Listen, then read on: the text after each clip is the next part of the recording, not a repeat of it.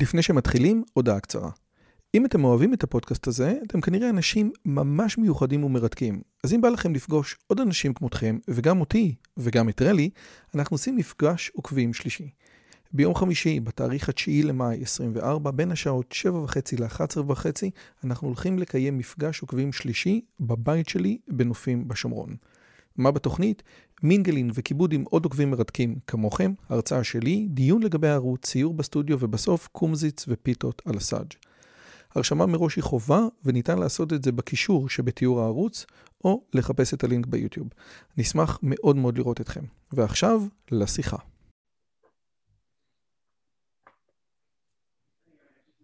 פעם בכמה זמן יוצא לי לדבר עם בן אדם שעשה פרויקט חיים. ופרויקט החיים הזה שאתם רואים זה התרגום של התנ"ך או ה Hebrew Bible לשפה האנגלית. וכל פעם שאני שומע על פרויקט מגלומני וגרנדיוזי כזה, אני מתמלא קנאה. אז היום אנחנו הולכים לדבר על פרויקטים כאלה. על תרגום התנ"ך לאנגלית אתם מבינים שאני מגיע באנטי כי אני דוס, איך אפשר לתרגם את התנ"ך לאנגלית? אבל יש לכם היום שיחה מקסימה. שלום לכולם וברוכים הבאים לערוץ שלי, ערוץ שמדבר על כל כך הרבה דברים מעניינים, גם בעברית, גם באנגלית. אם לא נרשמתם, אתם מוזמנים להירשם, אנחנו עושים פה הרבה מאוד דברים. תירשמו לערוץ הטלגרם, ומי שרוצה מוזמן גם לקנות ספרים, יש קישור בדף הסרטון. האורח שלי היום הוא פרופסור רוברט אורי. אלתר הוא פרופסור באוניברסיטת ברקלי בקליפורניה, פרופסור לספרות, אחד מחוקרי הספרות ומבקרי הספרות החשובים בעולם היום, הביאו אותו כמלומד, הוא היום אחד מחוקרי הספרות העברית חשובים בארצות הברית, והוא, כמו שהוא מתאר, ועוד מעט אנחנו נשאל אותו על זה, פשוט נגרר לתרגם את ספר בראשית, הוא נגרר, זאת המילה שלו, שעוד מעט נראה, אני יודע שבן אדם יכול להיגרר לאכול יותר מדי סופגניות, איך בן אדם נגרר לתרגם את ספר בראשית, ואחרי שהוא נגרר, ב-1996, הוא נגרר עוד יותר ועוד יותר, ובשנת 2018 הגיע, יצא לאור התרגום המלא של התנ"ך שלו, נקרא זה היברו בייבל, כמו שראיתם, והתרגום הזה קיבל ביקורות בלתי רגילות בכל אה, מקום, ועל זה אני רוצה לדבר. פרופסור רוברט אורי אלתר, תודה רבה שבאת, מה שלומך? בסדר גמור, אני מחזיק מעמד. אז קודם כל שתהיה בריא, אתם קיבלת כבר וקסין, קיבלת חיסון לקורונה או שעוד לא? חיסון ראשון, אה, בעוד שבועיים אה, השני. או, יופי, אז בעזרת השם שתהיה בריא. זה זז לאט, לאט. או, כן, כן, כן, אצלנו כבר, אתה יודע, יש פה עניינים, מי שלא מתחסן וזה. אז אה, קודם כל שתהיה בריא, אתה מדבר אלינו מקליפורניה? אתה גר היום בקליפורניה? כן, כן. אוקיי? תקשיב, זה אנשים אומרים שאנשים עוזבים את קליפורניה, בן שפירו עזב את קליפורניה, ג'ו רוגן, משהו, משהו, משהו מיוחד קורה אצלכם, אבל אנחנו. לא נדבר על פוליטיקה אמריקאית. אני לא רוצה, אני, קודם כל אני חייב להגיד שהעברית שלך, ואני אומר את זה בקנאה, הרבה, אבל הרבה יותר טובה מהאנגלית שלי, ולכן אנחנו עושים את זה, את הראיון, ב, אה, את השיחה. אגב, זה לא ראיון, זה שיחה. אין פה כן. ראיון, זה שיחה.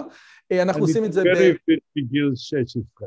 כן, אנחנו עושים את זה בעברית. אגב, באחת ההרצאות שלך לאחרונה, שעברתי על החומר, אז ראיתי שאתה מדבר על אה, שמשון, ש...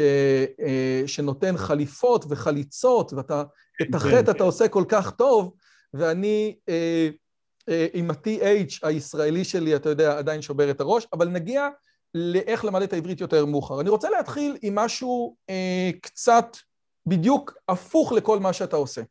בסדר. ישעיהו ליבוביץ' אמר פעם שהתנ"ך בתור טקסט ספרותי, הפרוזה שלו, אולי שייקספיר יפה, סיפורי ההרפתקאות, האיליאדה מעניין יותר, הסונטות של שייקספיר טובות יותר, אבל התנ"ך, מה שמעניין בו באמת זה דבר האל והמסר הפילוסופי, התיאולוגי, המוסרי. אתה בתור פרופסור לספרות בעצם חולק במהות על הגישה הזאת כן, ואומר, לא, התנ"ך זה טקסט ספרותי ממדרגה ראשונה, נכון? אה, כן, אה, אה, אני בהחלט מאשר שזה טקסט ספרותי או קובץ של טקסטים ספרותיים מאוד מעולים.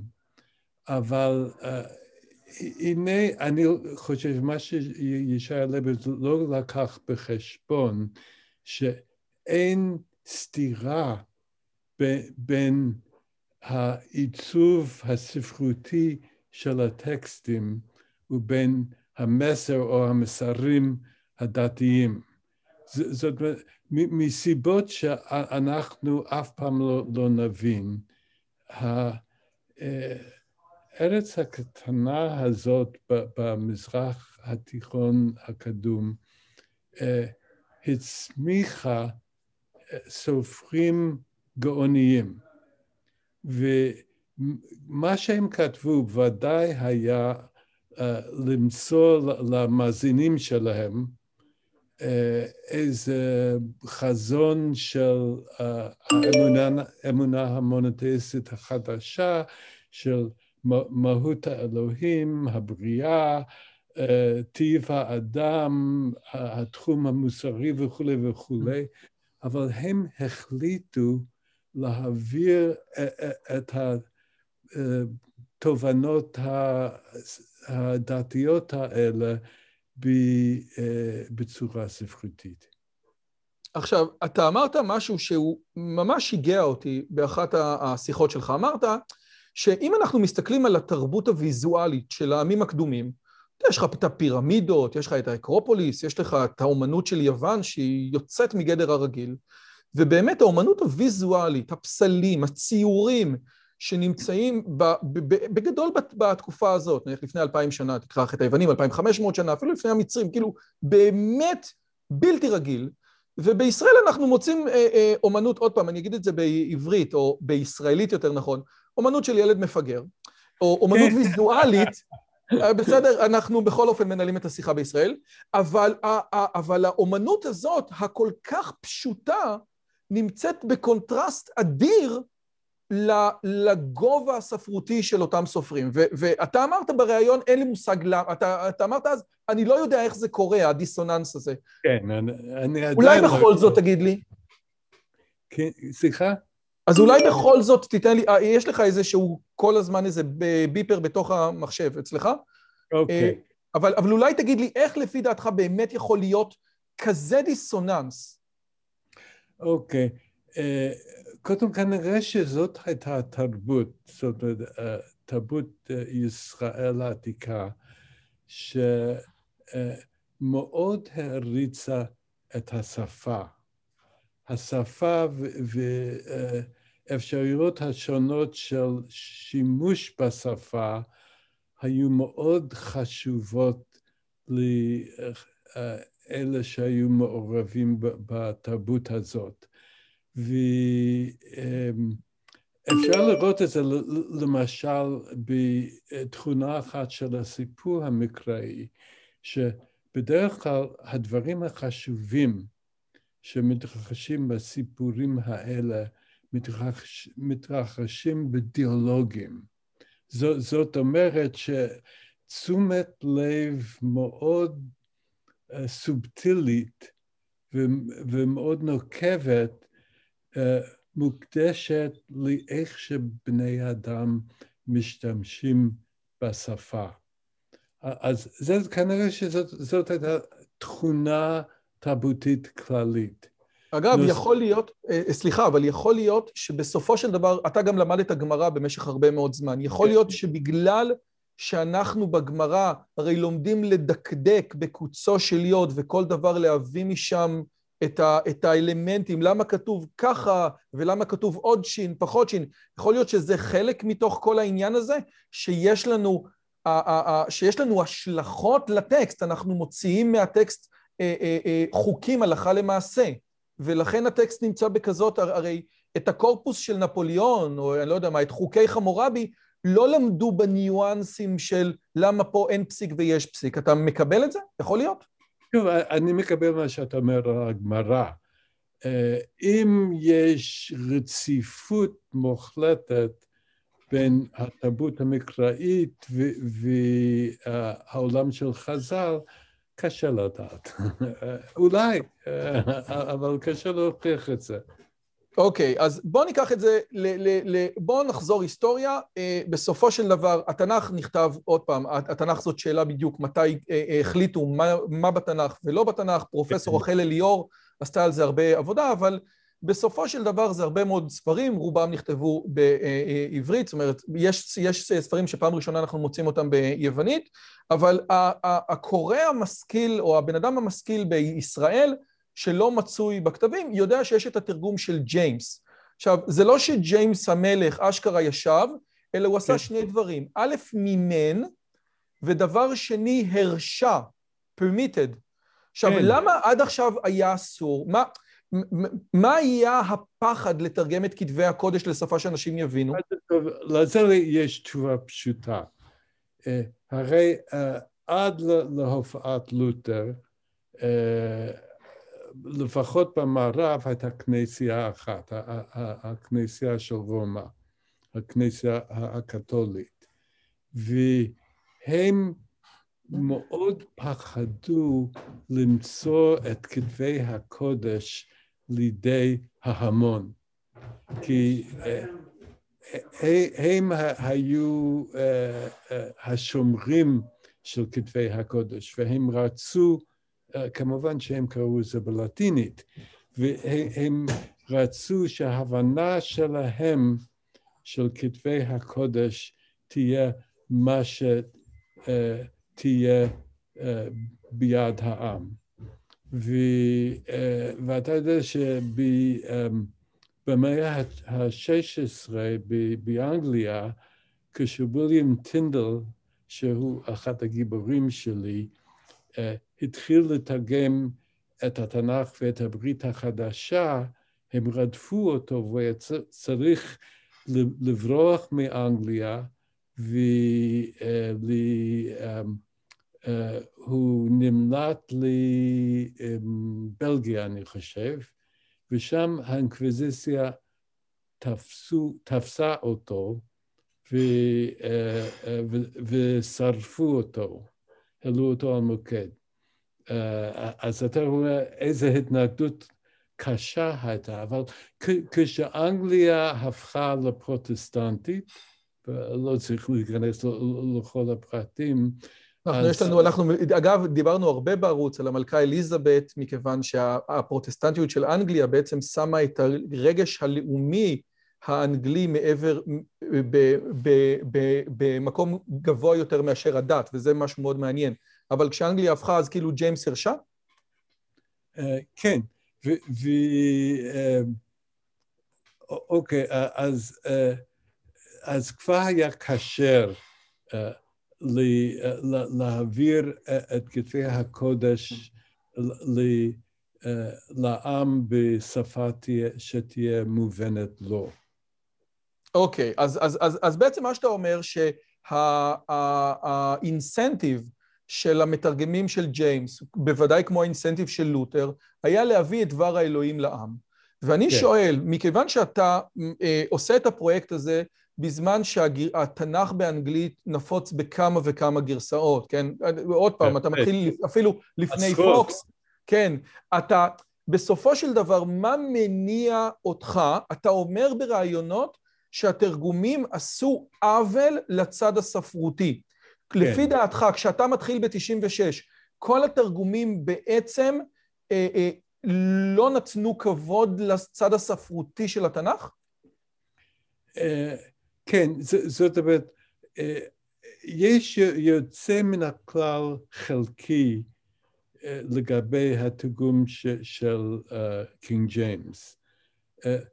זאת אומרת, החבר'ה האלה, הייתה להם איזו תחושה לאפשרויות של, של אה, ביטוי בשפה האנגלית, וגם כן היו מעורים בתרבות הספרותית אה, האנגלית של אה, אותה תקופה, אף פי שהם היו אנשים דתיים מאוד, אני חושב שרובם היו כמרים. אבל אז לפעמים, בייחוד לגבי הפרוזה, הם, הם האמינו בתרגום ליטרלי מאוד. למה? כי אם האלוהים מסדר את המילים בסדר הזה, בתחביר הזה, אז צריך לעשות מה שאלוהים עשה בשפה אחרת. ולכן אה, אמ, הם, אה, למשל, לגבי תחביר, אה, בפרוזה הם חיכו את התחביר הפרטקטי, זאת אומרת, תחביר שבנוי על משפטים מקבילים. אתה יכול לתת לי דוגמה שאני אבין על מה אתה מדבר? כן, אה, אה, כן, אה, וישב אברהם ואז עוד ו, ועוד ועוד ו, בלי, אף על פי כן, בלי למרות וכולי. וזה חלק מן היופי של הפרוזה המקראית, וגם כן חלק מן העומק. למה?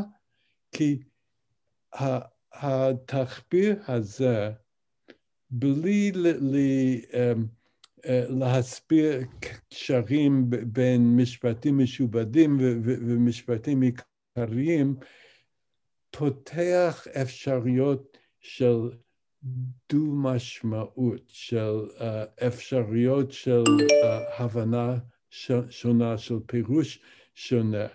וזה חלק מן העומק ש- של המקרא. אז במידה כזאת, אני חושב שהמתרגמים uh, של המאה ה-17 הלכו בדרך נכונה, אבל היו, חוץ מזה ש, שהם עשו הרבה טעויות בעברית, לפעמים טעויות ממש מגוחכות. תן לי דוגמה. Uh, כן, uh, למשל, um,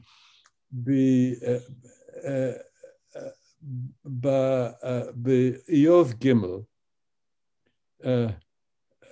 כשאיוב אומר מעוררי לוויתן, הם מתרגמים משהו כמו um, uh, uh, rouse their morning. אז למה הם לא הבינו שלוויתן זה, זה איזה יצור מיתולוגי? Uh, כי הם, אף, קודם כל, הם לא הבחינו בין עברית מקראית ועברית של חז"ל, וחשבו ש, שזה לוויה. ומלוויה הפכו את זה ל mourning, M-O-U, כן. כן. אז זו טעות חמורה מאוד לפי דעתי, ויש המון כאלה. אוקיי, אבל חוץ מזה, אני חושב שהם לא כל כך שמעו את העברית. זאת אומרת, הם פענחו את העברית ממה שהיה כתוב. ולכן בשירה uh, יש הרבה דוגמאות שבעברית uh, uh, יש מקצב ברור ויש דחיסות של ביטוי וצלע uh, uh, ראשונה של uh, שורה שירית תופסת, תופס נגיד שלוש ארבע מילים, ובתרגום שלהם זה, זה 12 מילים. טוב, אז רק שנייה, אני רוצה רגע לחדד את מה שאתה אומר. אתה נותן דוגמה יפהפייה לגבי יוסף, יוסף שבא לאחים, האחים המרגלים, צריכים להיות דוס כדי להקשיב לשיחה שלנו. יושב יוסף שבא לאחים המרגלים ואומר להם, אתם מרגלים, באתם לראות את ערוות הארץ. ביטוי כן. יפה, ורוב התרגומים המודרניים, זה מה שאתה אומר, רק נראה שאני אומר את זה נכון, אומרים, באתם לרגל ולראות אם יש מקום שאפשר ממנו להגיע למצרים, או משהו כזה, כן, נכון? כן, משהו כזה, אה, נכון. אה, ראית? הם לא בעצם אומרים את ערוות הארץ, לעומת המתרגמים של המאה ה-17, שתרגמו מתוך רגש דתי, רליגיוזי כזה, שאומר, אם אלוהים כתב את ערוות הארץ, כנראה צריך להיות ערוות הארץ, כן. ולכן הם כותבים את זה ככה. עכשיו, כן. אצלך הרגש הדתי התחלף ביראת קודש ספרותית, אז אתה בעצם שם את ערוות הארץ שמה. בקנה אחד, כפי שטענת לפני כן. ו- אבל עכשיו, בוא, בוא, בוא נדבר על שירת האזינו, ו- ופה, ופה לצורך העניין, הכותבים של ג'יימס לא היה אכפת להם. שירת האזינו זאת שירה בסוף ספר דברים, שבעצם כן, כן. היא גם, לא, יש לי גם חילונים פה, ירחם השם, אני צריך גם לעזור להם. אה, זאת שירה בסוף ספר דברים, שבעצם אה, יש אה, ממש פסקה של שלוש-ארבע מילים, כמו שאתה אומר, פסקה, פסקה, וזה מצטלצל. האזינו השמיים ואדברה, ותשמע הארץ אמרי פי, יערוף כמטר לקחי, תזל קטל אמרתי, והמתרגמים של ג'יימס אומרים, אוקיי, אנחנו נגיד את הטקסט, אבל אנחנו לא מחויבים למצלול, לקצב, מה שלך הרבה יותר חשוב, נכון? אני אומר את זה בסדר? כי אה, לפי דעתי, אה, תמיד אה, בטקסט ספרותי מעולה יש קשר חשוב, יש זיקה בין, בין מקצב לבין משמעות. אתן לך דוגמה מהתחלת ספר בראשית. אוקיי, מעולה. כשמדובר על בריאת המאורות, כתוב כך, את המאור הגדול לממשלת היום ואת המאור הקטון לממשלת הלילה ואת הכוכבים. כן, אז uh, אני תרגמתי... האמת היא, אני יכול לראות מה תרגמת פה, הנה יש לנו את זה. אוקיי, בסדר, אוקיי. רגע. אה, אוקיי, אני זוכר את זה, אבל... אה, לא, אבל אני צריך לדעת. אוקיי, הנה, פה.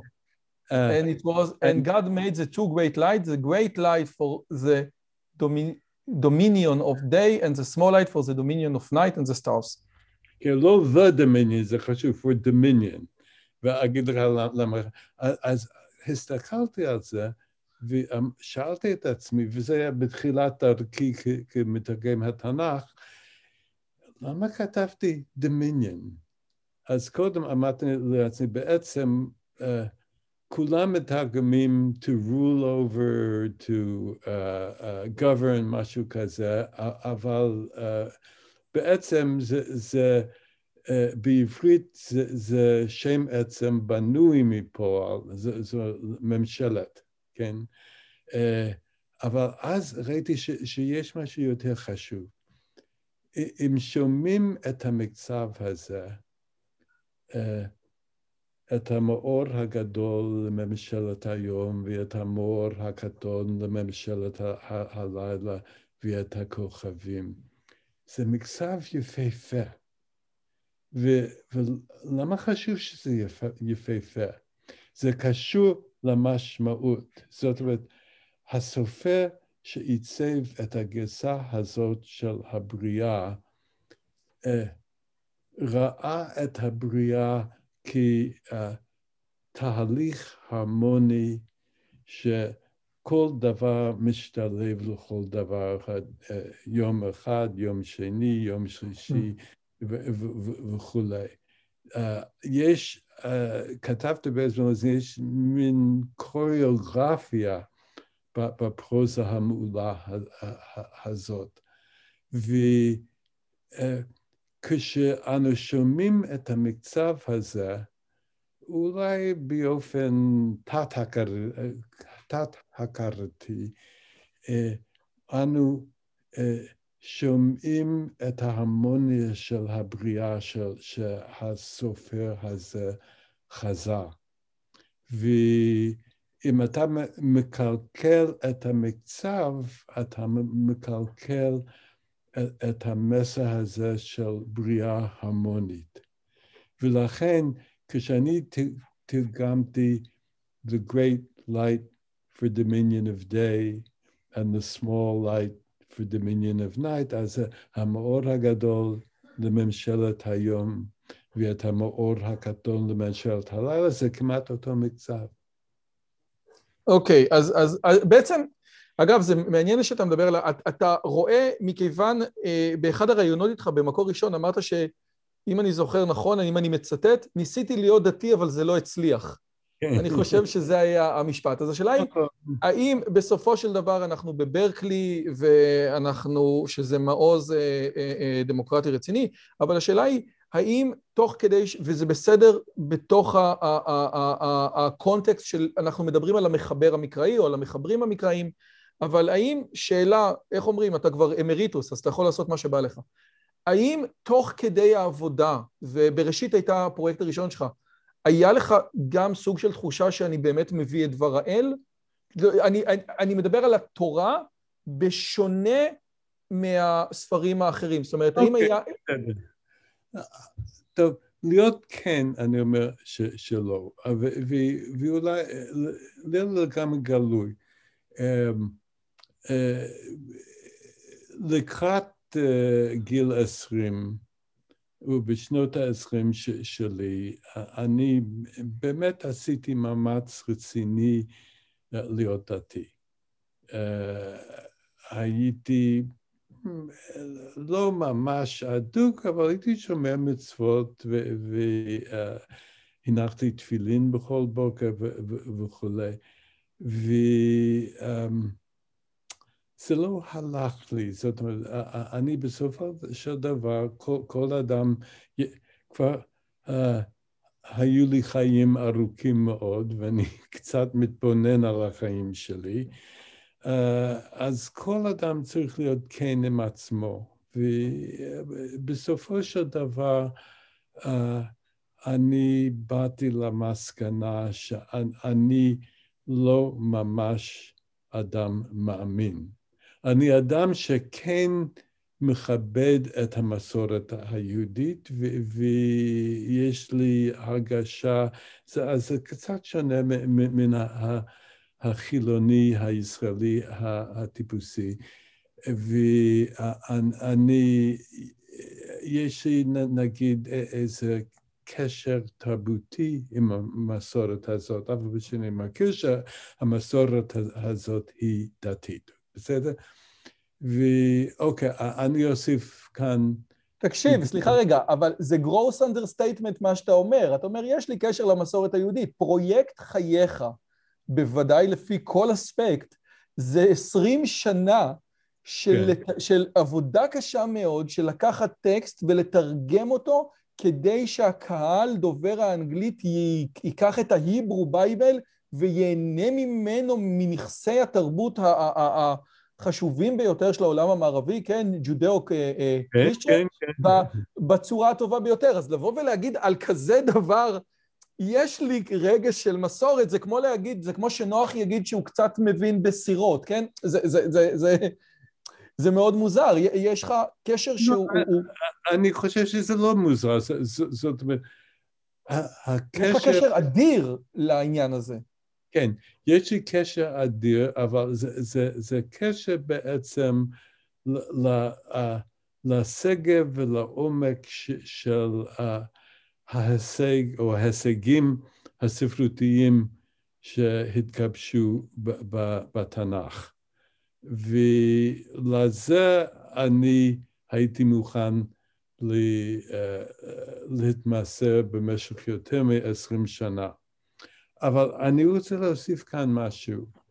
Uh, התגובות שקיבלתי מן התיגום שלי, ובעידן uh, הזה של מייל, אז הרבה קוראים כותבים uh, uh, uh, למחברים, וכל אחד יכול לקבל את הכתובת שלי מהחוג שלי בברקלי.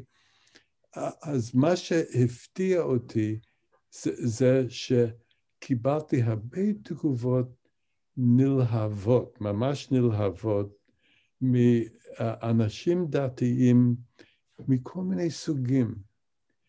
Uh, היו ביניהם uh, יהודים אדוקים, לא חרדים כמובן, אבל יהודים אדוקים, uh, היו קתולים, היו פספטריאנים וכולי וכולי. אפילו uh, מייל אחד שאני אה, אה, מאוד מוקיר, אדם שהוא היה אה, כומר בכנסייה של סקוטלנד, והוא כתב לי שהוא הקדיש חמש שנים בלימודים שלו אה, ללמוד אה, את העברית המקראית, הוא כבר היה אדם זקן. והוא אמר שכל פעם שהופיע תרגום חדש של התנ"ך, הוא ואשתו רצו לרכוש אותו, ותמיד התאכזבו, ואשתו, שהיא כנראה אישה מאוד נבונה, אמרו, אמרה לו, הבעיה של התרגומים האלה היא שהם בוסי. וזה מאוד קולע. מה זאת אומרת בוסי? זאת אומרת, הם רוצים להגיד לקורא מה המשמעות של המקרא. היינו, היית אומר פטרוניים כאילו? זאת אומרת, המתרגם, כן, הרי, הרי המתרגם יודע בסופו של דבר שהוא פרשן, ועושה רושם שלמרות שהאנגלית שלי לא ברמה של האנגלית שלך, אם אני הייתי קורא את ישעיהו, את, הפר... את פרקי הנבואה, שתמיד אנחנו בבתי ספר הדתיים היינו צוחקים שאף אחד לא מבין את פרקי הנבואה, אז כן. אצלך כן. הייתי מבין טוב יותר, כמו שאני קורא את הסידור באנגלית, פתאום אני, מתחברים לי דברים ש... אה, זה מה שאני אומר כל יום, אז זה... זה, זה אז, אז אתה אומר, הרבה מאוד מתרגמים שמו את התפקיד שלהם בתור מפרשים בצורה הרבה יותר אה, חדה, כן, נכון? כן, אגיד לך, אתן לך דוגמה אחת, מטאפורה. משום מה, קודם, אני צריך להגיד שאני מכבד את התפיסה של הקוראים שלי. אני לא מסתכל על הקוראים אה, מלמעלה למטה. אה, ואילו הוועדות האלה שתרגמו אה, את התנ"ך במחצית השנייה של המאה ה-20, הם כנראה הניחו שהקורא הממוצע הוא פחות או יותר מטומטם, ושהקורא הזה לא מסוגל למשל להבין מטאפורה. ובעצם אנחנו חיים עם מטאפורות, אין, אין לשון, ב, ב, ב, ב, גם, גם הלשון המדוברת שלנו בעידן שלנו היא אה, מלאה מטאפורות. ובוודאי שאין פרקי נבואה בלי מטאפורה. אם אתה יכול עוד להסתכל על הסיפור עצמו ולהגיד, כן. אוקיי, בגדול הסיפור אומר ככה, אבל פרקי הנבואה זה בכלל אין לך מה לעשות אם אתה מבטל את הערך של המטאפורה שם, נכון? והנה הדוגמה שאתה הזכרת לפני כן, את אהבת הארץ באתם לראות, דברי יוסף בספר בראשית, אמ, זה מטאפורה חזקה מאוד, ואם אתה מעביר את זה לי מה שאתה חושב שהוא המשמעות של המטאפורה, אתה מקלקל את הכל, אתה מרוקן אה, אה, אה, את המשפט. תגיד לי, שאלה, האמת יש לי, יש לי עוד כמה, זה, זה, זה פשוט מרתק אותי. השאלה היחידה, אני פתחתי את התרגום שלך והסתכלתי, ואחד הדברים שבאמת צדו את עיניי זה הפסוק הראשון של בראשית, שאין בו את המילה אנחנו תמיד ידענו שתוהו ובוהו זה הכאוס, ואתה בצורה שאני מניח לגמרי שחשבת עליה לא מעט, מבטל את המילה כאוס, זאת אומרת, אתה לא מתרגם תוהו ובוהו ככאוס, אתה הולך למשהו אחר, והשאלה שלי היא, למה? כי זה, זה, אתה יודע, זה נראה אחד, אחד הדברים שהתקבעו הכי הרבה, התרגום של תוהו ובוהו בתור כאוס, ואתה הולך, אתה רק אני אכתוב, and the earth was welter and waste and darkness, כן? אז, אז, אז למה אין כאוס?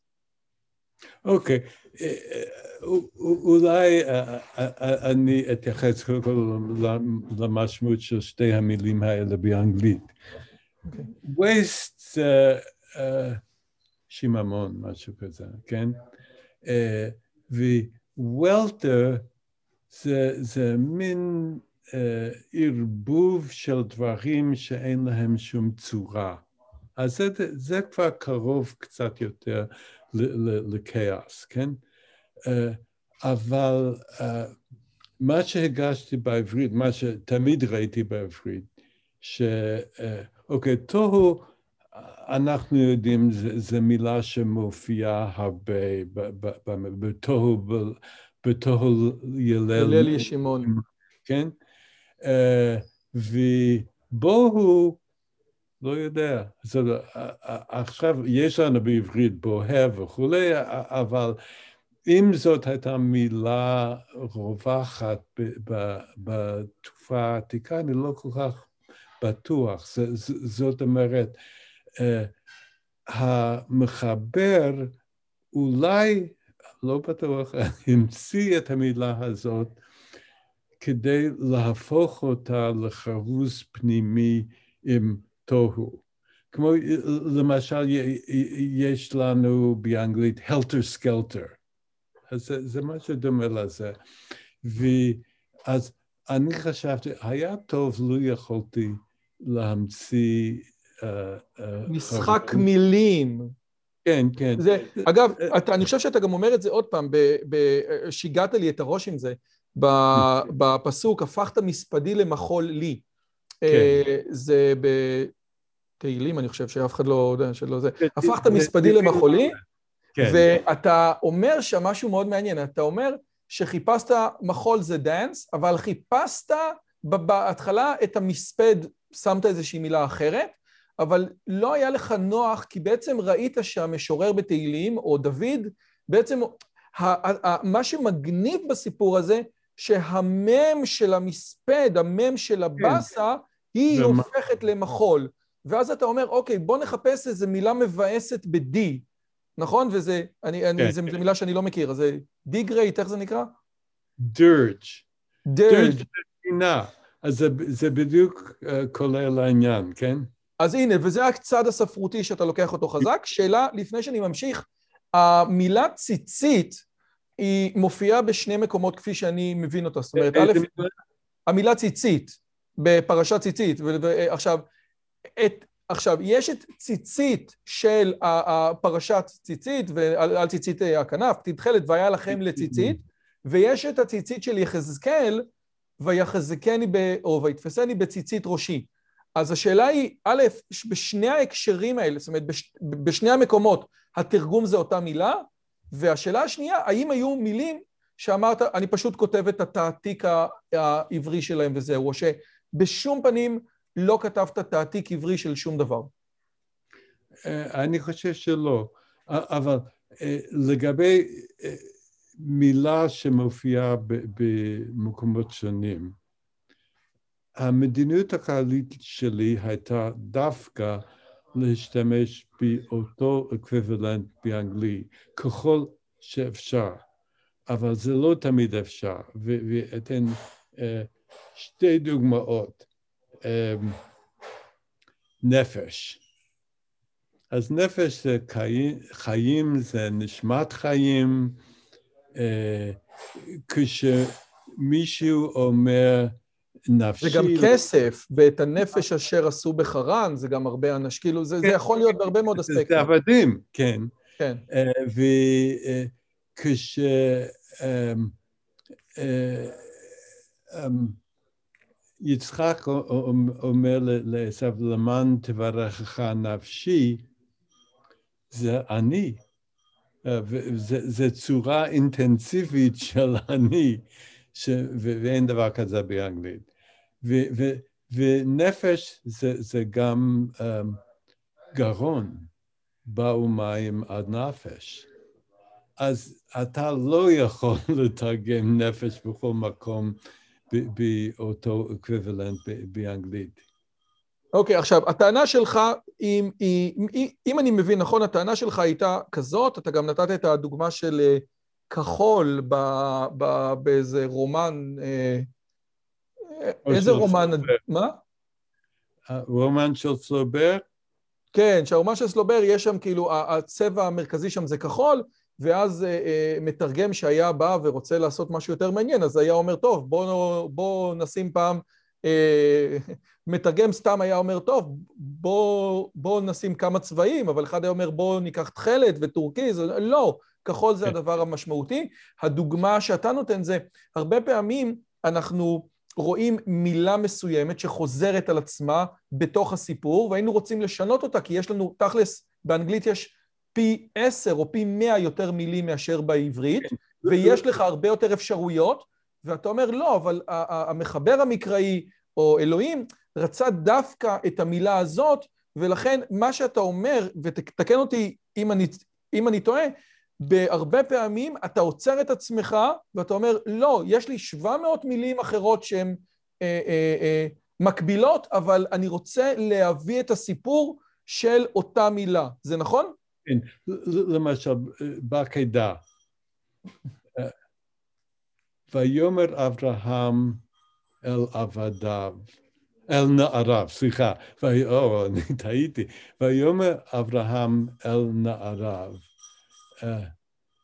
שבו לכם פה עם החמור, אני והנער. לא, לא, לא, לא. נלכה אני והנער, ונשתחווה, ונשתחווה, ועד כה, לא? מה? למרות שאני לא רוצה להתווכח איתך על הטקסט, אבל... אוקיי, זה, זה, זה, העיקר שאני, כן. שקודם כל המספר אומר, ויאמר אברהם אל נעריו, ואז אברהם אומר, אני והנער. עכשיו, כל מתרגם, כל תרגום שראיתי, מתרגם במקרה הראשון, his servants, אפילו יכול, יכול להיות עבדים, ובמקרה השני, uh, boy או לד או משהו כזה. אבל אני חושב שחזרה על אותה מילה. נעריו ואני והנער. זה, כן, זה מה שאתה אומר, זה אותו דבר. זאת אומרת, זה היה יכול להיות גם אתה, נניח, כן? או, או איזשהו סתם פרשנות שלי עכשיו. כן. בסדר. אז יש משהו מאוד חזק ומאוד נוגע ללב, שקודם כל, נער נערים במשמעות של עבדים.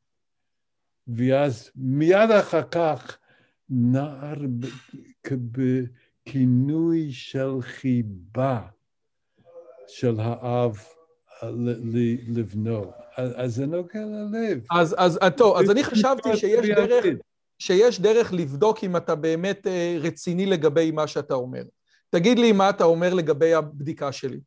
הרי אתה בעצם, אם זה ככה, ואתה אומר שזה מה שזה, אז אם אני הייתי בודק את כל המילים השונות בתנ"ך, והייתי מקבל מספר, והייתי בודק את כל המילים השונות, גרוסו מודו, כמובן שצריך לעשות איזה שהן התאמות, כי יש כל מיני אה, זה, אבל את כל המילים השונות אצלך בתרגום, אני אמור לקבל מספר דומה. זאת אומרת, אם בתנ"ך, מספר המילים השונות בתנ"ך, אני לא יודע מה, זה עשרים אלף, אז לא יכול שיהיה, שאצלך יהיה 200 אלף מילים, כי זה נכון, בדיוק מה שאתה אומר, נכון? כן, כן. זאת אומרת, אני חושב ש... והדוגמה של נפש uh, מוכיחה שסכום מספר המילים שלי גבוה מסכום מספר המילים בתנ"ך, אבל לא הרבה יותר גבוה. אתה יודע בכמה? סתם, זאת אומרת, כאילו, לא, אסור לו להיות לא, בסדר גודל, לא רציתי נכון? סטטיסטיקה. האמת, אני אמרתי אולי אני אעשה, אבל אני לא הספקתי. טוב, תקשיב, אה, שאלה, קודם כל, זה סיפור מרתק. שוב, אה, אני חושב שמי שרוצה לקרוא את ספרי הנבואה ולהבין אותם, עדיף לו לעשות את זה באנגלית ואז לחזור לעברית. כן. אתה גם אה, כותב את זה, אתה יודע, אני ניסיתי לקרוא שייקספיר, אומרים אנשים משכילים קוראים שייקספיר, וזה פשוט אני מדבר אנגלית, אני כותב אנגלית, אני כותב מאמרים באנגלית, אני מראיין אנשים באנגלית, ואני חייב להגיד לך, אורי, זה מעל הרמה שלי, ב, ב, כאילו, זה בעולם אחר. עכשיו, שייקספיר עוד כתב אוקיי. מה שנקרא סלנג, כן, הוא כתב לעם, אבל זה בעולם אחר, זה, זה בעולם שהוא מאוד מאוד רחוק מהיכולות שלי, ואני מסתכל על התרגום שלך, לא ניסית לעשות אותו מסובך. זאת אומרת, ניסית, כאילו, הוא, הוא, את, את רוב התרגום אני מבין. אוקיי, okay, מצוין. כי... היה לך עניין לעשות את זה בשפה יותר, אה, אה, לא רוצה להגיד, בשפה יותר אה, אה, אה, קשה, מסובכת, או אמרת שום דבר? אני כאילו... לא, אגיד, בוא נדבר רגע על הלקסיקון של הפרוזה המקראית. אני משוכנע שהיה מין הסכם לא מבוטא קונבנציונלי, שמשתמשים רק במילים מסוימות, ולא בכל הקשת האפשרויות של השפה העברית העתיקה. אה, זה, זה, זה, זה מין לקסיקון uh, ראשוני כזה. הנה דוגמה אחת. בעצם בפרוזה יש רק אפשרות אחת להגיד אור, וזו המילה אור, או, או המילה uh, uh, מאור, שזה מקור של, של, של אור, כמו המאור הגדול והמאור הקטון. אם מסתכלים בשירה, אז יש זיו, יש זוהר, יש נוגה, ועוד אולי שתיים, שלוש אפשרויות שאני לא, לא חושב עליהן עכשיו. אז זאת אומרת ש, שהיופי של הפרוזה המקראית... זה הצמצום? מה? זה הצמצום שלה? הצמצום ו... ו אה, פשטות לכאורה שהיא לא פשטות. אה, יפה. טוב, מפה יש לי, יש לך עוד כמה דקות בשבילי, כי, כי זה באמת... אוקיי. אוקיי, מעולה. אפרים קישון פעם אמר לכומר שרצה ללמוד את התנ"ך בעברית, אמר לו, אי אפשר ללמוד עברית. אז הכומר שאל אותו, אבל אתה למדת, אז אפרים קישון אמר, אבל אני לא ידעתי שאי אפשר. עכשיו, אתה לא ישראלי, ואני קראתי איכשהו קצת על הסיפור שלך ל- ל- ללמוד עברית, שמתחיל די דומה ממה שאפרים קישון, לקרוא את המילון, אבל זה לא מצליח. אז אתה יכול באמת, כי העברית שלך היא באמת היא יוצא דופן. איך, איך באמת מתחילים, או איך אתה למדת עברית לרמה כזאת?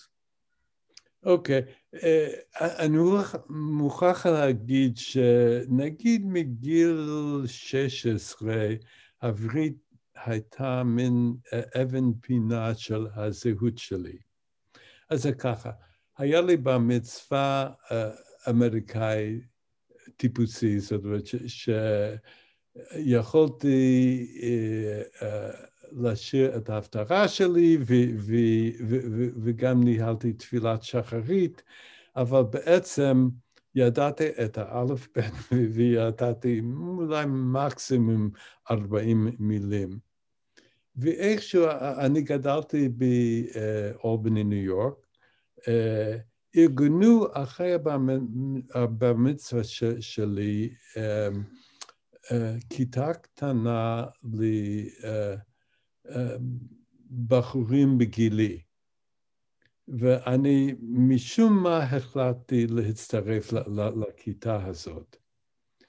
ובשיעור הראשון המורה דיבר אלינו בעברית ולא לא הבנתי כלום.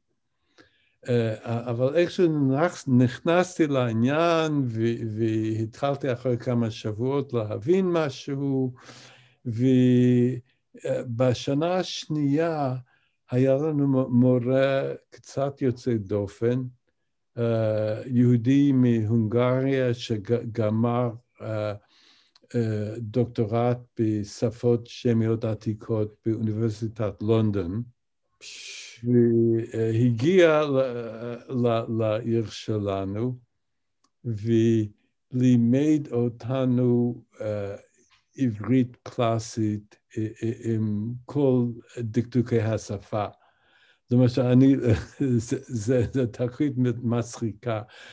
הוא שאל בשיעור השיעור הראשון, מי, מי יכול לכתוב בעברית על הלוח uh, The Table?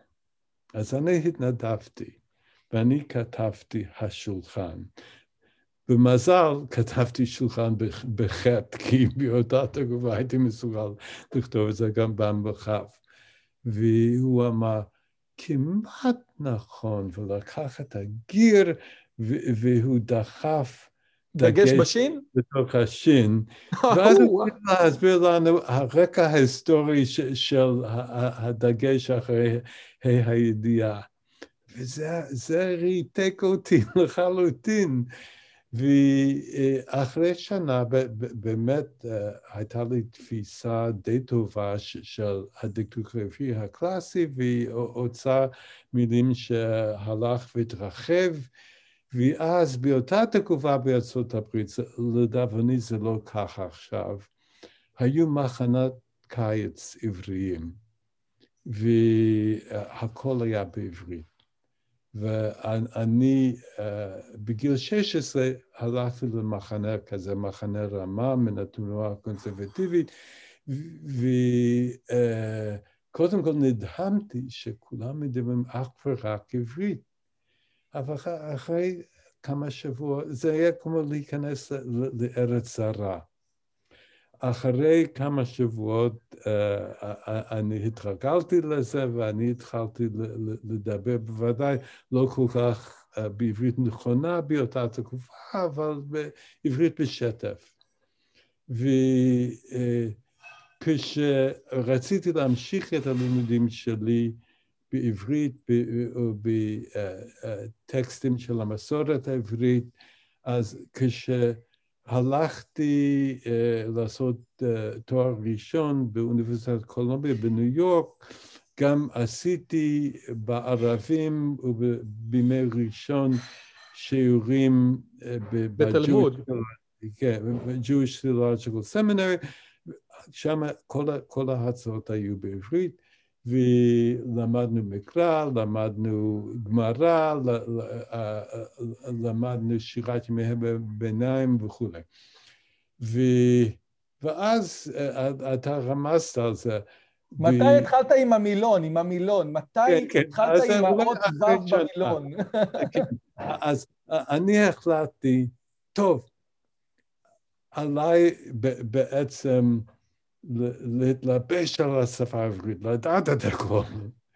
אה, אז לקחתי, משום מה היה לי אז, זה עבד לי מילון גור, שזה אבקרס, אה, ואלמד את זה בעל פה. אז התחלתי באות ו', אז זה לא קונץ, כן? אחרי יומיים ידעתי את כל המילים שמתחילות בו'. אז עברתי לאלף, וראיתי שזה לא הולך לי, אין לי מוח כזה. אבל מה עשיתי? התחלתי לקרוא רומנים בעברית. כל מיני דברים. עגנון, יהודה בורלה, הזז, וכל מילה שלא ידעתי, בדקתי במילון, ועשיתי uh, כרטיס עם המילה והתרגום בצד השני. תגיד לי, יש לך עדיין את הכרטיסיות האלה?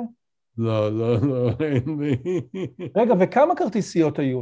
זה רגע, היה, סליחה שאני שואל, כי אלה באמת הדברים שמרתקים אותי, הרעיון הזה שבן אדם שנמצא בארצות הברית לא צריך את העברית ליומיום, ובעצם לא. מחליט לקחת פרויקט. זאת אומרת, סליחה שאני שואל שאני נודני, כן? אבל הגודל של הכרטיסייה, כל כרטיסייה הייתה מילה אחת? כן, כן. וכמה כרטיסיות, היו לך כאילו עשרות או מאות כרטיסיות בכיס כל פעם? אה, לא החזרתי כולם בכיס, כי אה, כשבאמת ידעתי את המילה, לא הייתי צריך את הכרטיסים. אה, ועשיתי את זה, אני חושב שזה דבר ש... אדם מסוגל לעשות בגיל הרך הזה. אחרי ארבע שנים ניסיתי לעשות את זה עם צרפתית, שאני קורא צרפתית די טוב, אבל זה, זה לא הלך לי באותה צורה. אז אחרי שנה וחצי, מקסימום שנתיים, אני אה, אה, נוכחתי לדעת שאני לא, כמעט לא נתקל במילים שאני לא יודע. אוקיי, אני אסיים בווידוי של חטאת נעורים. בגיל 21, 22 התחלתי לכתוב שירים בעברית. ופרסמתי אולי שניים, שלושה שירים ב, um, בעיתון האמריקאי העברי, הדואר. אני מקווה שהם גנוזים, שאף אחד לא ימצא אותם, אבל ככה זה. או, הנה. לגמור. אוקיי, אז קודם כל, יפה מאוד. הדבר המדהים, ורק תענה לי בכן ולא בלבד, הרמב"ם שכתב את משנה תורה במשך עשר שנים, זה בעצם אומר שהוא היה צריך אלף פרקים, שלושה פרקים בשבוע. לך בתהליך הזה של עשרים שנה, אפילו יותר, הייתה סיסטמה שהיית אומר, אני חייב להגיע כל שבוע לאיזשהו דדליין מסוים, או שבמשך עשרים שנה, אתה יודע, יש, יש זמנים שהם יותר לחוצים, יש זמנים שהם פחות, או ניסית כן לשמר סיסטמה של עבודה במשך עשרים שנה? לא בדיוק, ובזה צריך לסיים. כן, כן, כן, סליחה, זהו, סליחה. זהו. כן. קודם כל, לא היה לי מושג בהתחלה שאני אתרגם את כל התנ"ך. חשבתי ספר בראשית, מין ניסוי כזה, ואולי זה לא יהיה מוצלח כל כך. אה, ולו הייתי חושב בהתחלה שאני אתרגם את כל, אנסה לתרגם את כל התנ"ך, זה, זה היה מדהים אותי ולא מאפשר לי להתקדם. אז תרגמתי ספר ועוד ספר וספר שלישי, והספרים התקבלו יפה. ואז אולי לפני חמש שנים, שש שנים, ראיתי שכבר עשיתי שני שלישים, ואני אוכל לעשות את הכל. אז רק עוד שני דברים ואני אסיים. אה, בתרגום, בניגוד לכתיבה אחרת, בתרגום אפשר אה, אה, להתקדם צעד אחרי צעד. זאת אומרת, אם מצאתי שעה וחצי להקדיש לתרגום, הייתי יכול לתרגם נגיד שלושה פסוקים. אז כבר שלושת הפסוקים האלה נגמרו, והייתי יכול להמשיך, וזה הולך ומתגבב. אה, ודבר שני, שבמשך, זה, זה בסך הכל זה היה 24 שנים שהקדשתי לזה, או 23, אני לא יודע. אמ, אני לא עזבתי, לא נטשתי אה, אה, את ההתמסכות שלי לספרות מודרנית. אז בין לבין אני אה, כתבתי ספר על הייצוג המטרופולין אה, ברומן אה, החדש בצרפתית ובאנגלית. אה, כתבתי משהו על הקנון הספרותי וכולי וכולי. והפנייה הזאת מן התנ"ך אל דברים אחרים גם uh, עזרה לי להישאר שפוי בכל המפעל המטורף הזה, אוקיי? פרופסור רוברט אורי אלתר, אני רק מאחל לך הרבה בריאות. נכנסת לקנון, כן? קיבלת חיי על מוות עם הדבר הזה. אני מאחל לך בריאות ושמחה, ורק שתמשיך ליצור. זו הייתה שיחה מרתקת, ממש תודה רבה. אוקיי, תודה לך על השאלות. בכיף, בכיף, תודה רבה. וכמובן, מי שרוצה, יש את הספרים שלי שהוא יכול לקנות. תודה רבה לפרופסור רוברט אורי אלתר, ונדבר בפעם הבאה להתראות. אם הגעתם עד לכאן, מגיע לכם כל הכבוד. אז תנו לי להגיד לכם שלושה דברים קצרים. הדבר הראשון, אם שמעתם משהו בשיחה שמעניין אתכם, שאתם רוצים לקחת הלאה, פשוט ספרו אותו לאנשים אחרים. משהו מעניין שאני אמרתי, משהו מעניין שהאורח שלי אמר, איזשהו רעיון שאתם רוצים לקחת איתכם לחיים, פשוט ספרו אותו לחבר או לחברה. זאת הדרך הטובה ביותר לזכור את הרעיונות מתוך השיחות האלה. הדבר השני, אם אתם רוצים לקחת חלק בקהילה שלנו ולפגוש ולדבר עם אנשים כמוכם, אתם מוזמנים לערוץ הטלגרם שלנו, שווה לכם מאוד. פשוט תראו עוד אנשים שמתעניינים מדברים מגניבים בדיוק כמוכם. והדבר האחרון, אם אתם יכולים, דרגו את הערוץ שלנו באפליקציית הפודקאסטים שלכם, זה יכול להיות בספוטיפיי, באפל פודקאסט או בגוגל פודקאסט, זה תהליך קצר של שתי שניות, הוא מאוד מאוד יעזור לנו להפיץ את הבשורה הלאה. שיהיה לכם כיף גדול וכיף בשיחה הבאה.